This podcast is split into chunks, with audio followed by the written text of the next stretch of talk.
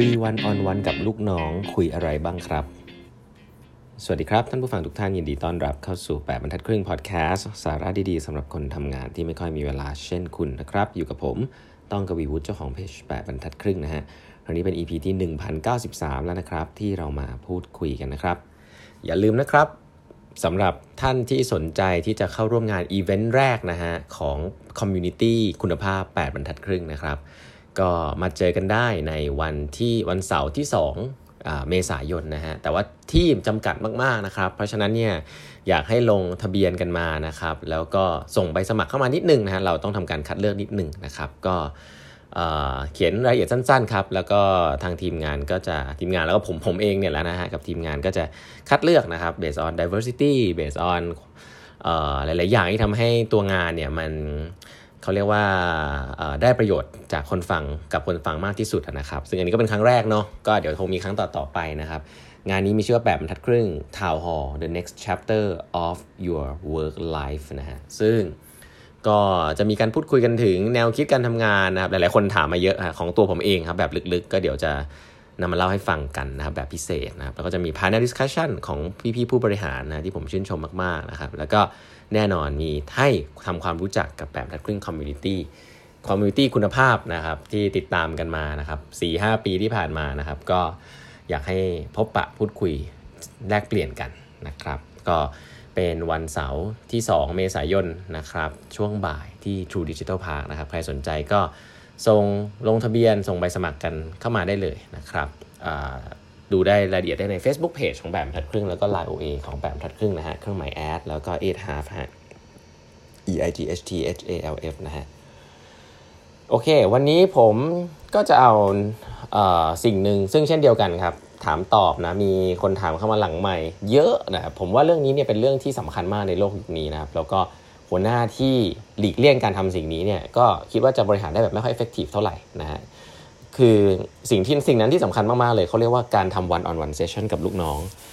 โลกยุคนี้เนี่ยโดยเฉพาะการทำงานแบบเอจายนะครับแล้วก็การทำงานกับคนรุ่นใหม่ๆเนี่ย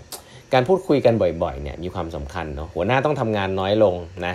บริหารคนให้มากขึ้น แล้วก็เลือกคนเก่งเข้ามาให้เขาได้ทำงาน ทีนี้คุณต้องดูแลสภาพจิตใจเขาแล้วก็พยายามจะรู้ว่าเขาต้องการอะไรอยู่ตลอดเวลานะให้ความใส่ใจ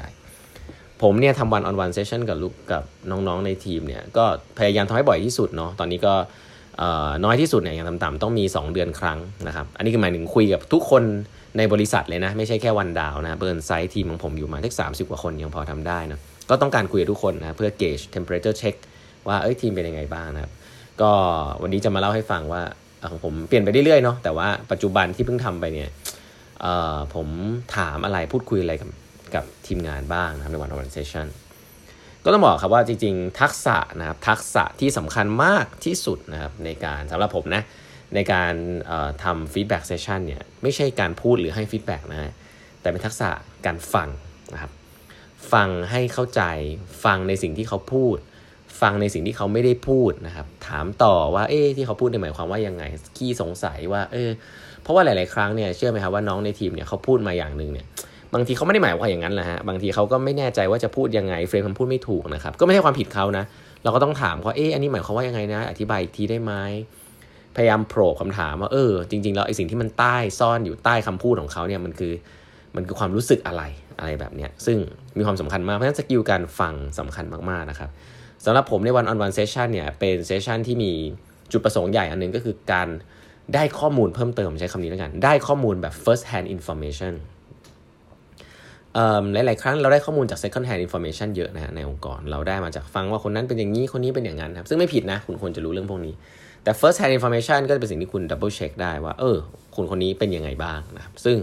เพราะนั้นการฟังสำคัญมากย้ำอีกทีหนึ่งทีนี้คำถามหลักๆเนาะที่ผมจะถาม แล้วก็ต้องเรียงตามนี้ด้วยนะ เพราะว่าผมก็คิดมาตอนทำว่า เอออะไรก่อนอะไรหลังนะผมจะเริ่มนี้ฮะผมจะถามเขาว่า อืม ถ้า on scale 1ถึง10เนี่ย0ถึง10เนี่ยตอนนี้ระดับความ happiness ในการทำงานของคุณเนี่ยอยู่ที่เบอร์อะไรนะส่วนใหญ่ก็จะประมาณ 7 8 9 อะไรอย่างงี้นะถ้ามี 5 บ้างก็โอเค น่ากลัวนิดนึง แต่ถ้า 7 กับ 8เนี่ยเราก็อ่าโอเค ก็ประมาณนึงไม่ได้แย่มากแบบดีก็พอสมควรใช่ไหมแต่ที่สำคัญก็จะถามเขาต่อครับว่าเอ๊ะแล้วทำไมมันไม่ใช่10นะบาทีลูกน้องเขาก็จะหัวเราะหัวเราะว่าเออจริงมันก็ไม่รู้กันนะไม่ใช่สิบแต่มันแต่มันแบบประมาณเนี้ยมันมันยังไม่เต็มอะก็บอกเออเฮ้ยแล้วทำไมทำไมจะทำยังไงให้มันถึงได้สิบอะพี่ต้องทำอะไรบ้าง ก็อันนี้คือคำถามน้ำจิ้มก่อนนะครับเพื่อเกจความรู้สึกความแฮปปี้เนสคุณจะได้รู้แล้วเออคนคนนี้อยู่ที่เรนจ์ประมาณไหนนะครับทีนี้สิ่งที่ถัดไปที่ปกติผมจะทำก็คือให้เขา evaluate ตัวเองนะว่าเออแล้วคุณคิดว่าคุณคุณทำอะไรได้ดีบ้างอะอ่าอันนี้อันหนึ่งนะครับอีกอันหนึ่งก็คือให้เขาพูดกับตัวเองว่าเออแล้วเขาคิดว่าเขาต้องปรับปรุงตัวอะไรบ้าง สิ่งหนึ่งที่น้องๆเนี่ยจะทีมผมเนี่ยจะรู้สึกแปลกๆนิดนึงทุกครั้งก็คือว่าทำไมพี่ต้องให้ผมชมตัวเองด้วยนะบอกว่าเอ้ย ผมเก่งอะไรไงชอบอะไรในตัวเองบ้าง ซึ่งผมรู้สึกว่าสิ่งนี้สำคัญมากนะ มันไม่ได้เป็นการชมตัวเองหรอกนะครับ แต่มันเป็นการที่ทำให้เขาเกิด awareness ว่าเราอยากจะรู้ว่าเขาทำคิดว่าเขาทำอะไรได้ดี บางทีแล้วสิ่งที่เขาคิดว่าเขาทำได้ดีเนี่ยเราก็ลืมคิดไปนะบางทีแล้วสิ่งที่เขาคิดว่าทำได้ดีเนี่ยมันก็กลายเป็นสิ่งเรากับเรากับรู้สึกว่าเอ้ยอันนี้มันยังไม่ดี มันก็เลยกลายเป็นว่าเราอยากจะฟังเขาก่อนว่าเออเขาคิดเกี่ยวกับตัวเองยังไง เพื่อที่จะเกจว่าเออเขาคิดเหมือนเราอะไรกับสิ่งที่เราคิดหรือเปล่านะครับก็ เพราะนั้นมันเป็นการขอข้อมูลอย่างหนึ่งละกันนะครับไม่ได้เป็นการที่น้องอยากจะชื่นชมตัวเองอะไรเงี้ยมันก็มันก็ไม่ได้ผิดนะเราก็ถ้าเราคิดว่าเป็นสิ่งที่ดีเราก็ emphasize message เหล่านั้นก็ยิ่งดีนะเพราะฉะนั้นเขาทำอะไรได้ดีบ้างนะครับเขาควรจะทำอะไรให้ดีกว่านี้นะอาจจะมี self awareness เรื่องการปรับปรุงตัวเอง อันนี้ก็สำคัญมากนะครับฟังเขาก่อนว่าเขาคิดยังไง ถัดไปเนี่ยผมก็จะถามข้อมูลเหมือนกันว่าเออแล้วในมุมของทีมล่ะนะการทำงานกับทีมในภาพใหญ่ คุณคิดว่าทีมเราควรจะทำอะไรได้ดีบ้าง คุณชอบอะไรเกี่ยวกับทีมเราปัจจุบันบ้าง ก็จะเป็นนี่เป็นเรื่อง culture แล้วว่า แต่ละคนก็จะมีมุมมองเกี่ยวกับ culture ทีมแตกต่างกันไปเนาะ ก็ไม่ต้องกังวลถ้าเขาพูดไม่เหมือนกันนะ อะไรที่ดีก็คีบไว้นะครับ แล้วอะไรที่คุณคิดว่ามันมีปัญหาที่ต้องแก้ไขบ้างในทีมเรานะครับ ก็ให้เขาให้ข้อมูลเราเห็นไหมฮะว่ามันเป็นทักษะมันเป็นการถามคำถามง่าย ๆ แต่ว่าใช้การฟังแล้วการ probe เพิ่มเติมนะครับว่าเออแล้วหมายความว่ายังไงนะ อันนี้ช่วยเล่าเพิ่มเติมได้ไหมทำไมถึงเป็นอย่างนั้นนู่นนี่นั่นอะไรเงี้ยเพราะฉะนั้นเนี่ยฮะนี่คือคำถามง่าย ๆ นะครับถัดไปผมก็จะถามว่าแล้วอืมผมเองเนี่ยจะสามารถ support เขาให้เขาทำงานแล้ว happy ขึ้นได้ยังไงบ้างทำงานได้ดีขึ้นได้ยังไงบ้าง ก็ให้เขาให้คำแนะนำอันนี้คือกลับมาที่หน้าที่ของงานของเราแล้วว่าเออแล้วเราจะต้องทำยังไงบ้างมีอะไรทำบ้างบางทีเขาจะบอกว่า อยากให้พี่ช่วยจัดประชุม cross team มากขึ้นนะ บางทีทีมเราอาจจะยังไม่ออกความเห็นมากขึ้นอยากให้พี่ช่วยถามหน่อยเพราะบางทีพอพี่ไม่ถามปุ๊บคนมันก็จะเงียบๆอะไรเงี้ยผมก็อะโอเคบางทีบอกอยากได้ knowledge sharing มากขึ้นนะอยากได้ทักษะ skill ใหม่ ๆ ก็โอเค noted นะไม่ได้ว่าทุกอันเรา commit ว่าเราต้องทำนะเอาอย่างนี้ก่อนแค่ว่าเราเอา input มาก่อนเพราะมันมีข้อมูลเข้ามาเยอะใช่ไหม เราคุยกับคนเยอะเราก็เดี๋ยวเอามา prioritize กันว่าอันไหนเป็นอันที่เป็นธีมหลักๆนะครับ ก็สิ่งนี้ก็จะเป็นเป็นเรื่องหลักๆที่ปกติผมจะถามเขาแล้วสุดท้ายถ้ามีเวลาหรือไม่มีเวลาผมจะบอกเขาว่าอะแล้วก็ฝากให้ feedback ตัวพี่หน่อย มาที่ตัวเราเลยนะตัวหัวหน้า อาจจะเป็นสิ่งที่ผมทำได้ดีนะนะหัวหน้า แล้วก็สิ่งที่ผมต้องปรับปรุงนะนะหัวหน้า แต่ส่วนใหญ่แล้วเนี่ยผมจะไม่ค่อยใช้เวลาตรงนี้เท่าไหร่ในการให้เขาพูดกับผมนะเพราะว่าอะไรบางคนก็ไม่ถนัดพูดนะส่วนใหญ่แล้วเขาต้องใช้เวลาเรียบเรียงนิดหนึ่งเพราะฉะนั้นเนี่ยผมจะบอกว่าให้เขาช่วยส่งเมสเซจอาจจะเป็น Line หรือ Microsoft Teams เนี่ยส่งมาทีหลังก็ได้นะครับหลังจากเซสชันนี้ช่วยส่งมาหน่อยว่าผมทำได้ดีผมทำได้ดีให้เขาไปเรียบเรียงคำพูดนิดหนึ่งก็จะเป็นเหมือน written feedback ให้ผมนะครับก็ อันนี้คือคำถามแล้วก็วิธีการของผมที่ง่ายๆซึ่งมันปรับเปลี่ยนไปเรื่อยๆนะ อันนี้คือสิ่งล่าสุดที่ปกติผมจะทำนะ แล้วก็อันถัดไปก็คือ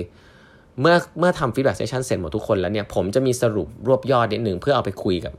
ทั้งทีมนะครับเหมือนเหมือน town hall นี่เลยว่าเออทำเสร็จแล้วนะ session ภาพรวมเป็นอย่างนี้นะ สิ่งที่ทีมทำได้ดีประมาณนี้ สิ่งที่คิดว่าต้องปรับปรุงมี action ประมาณนี้นะอันนี้คือภาพรวมของทุกคนแล้วก็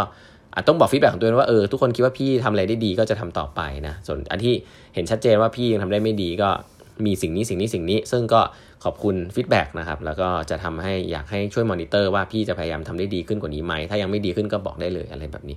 การสรุป feedback ก็เป็นการสร้าง culture of transparency แหละนะครับว่าเออก็ทุกคนก็อยากพัฒนาตัวเองอ่ะเราไม่ได้มีอะไรมาซ่อนกัน ทุกคนก็มีจุดบกพร่อง เพราะนั้นเราเองก็มีน้องก็มีเพราะนั้นเราก็มาพัฒนาร่วมกัน การทำให้ทุกคนเขาเห็นว่าเราไม่ได้ perfect และเราพร้อมจะปรับเนี่ยถ้าหัวหน้าพร้อมจะปรับเนี่ยเชื่อไหมครับลูกน้องไม่มีเหตุผลที่จะไม่ปรับครับเพราะว่าเขาก็จะอยู่ไม่ได้ถ้าเขาไม่ปรับ นะก็อันนี้มาฝากกันครับ นี่คือ one-on-one session ในแบบของผมนะฮะ ก็ลองเอาไปใช้กันได้ฮะ วันนี้เวลาหมดแล้วนะครับ ฝากกด subscribe แปดบรรทัดครึ่ง podcast ใครอยากจะเข้ามาร่วมอีเวนต์ครั้งแรกของเราก็อย่าลืมส่งไปสมัครกันเข้ามานะฮะ วันนี้เวลาหมดแล้วนะครับพบกันใหม่พรุ่งนี้ครับ สวัสดีครับ